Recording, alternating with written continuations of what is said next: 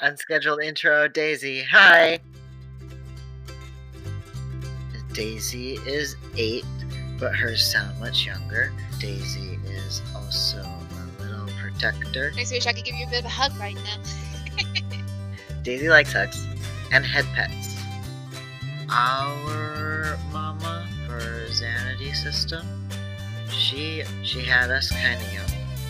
I think both of our parents are similar and different different ways. Like, morning, like like parents going, "Rar, get out of bed," and smacking you with a broom or or something like that.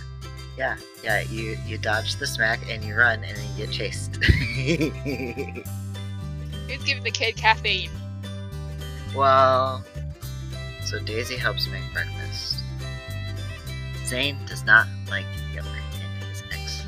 This is probably the fun part about talking to the little ones. You just have to ask the right question and you'll hear all the big little secrets, huh?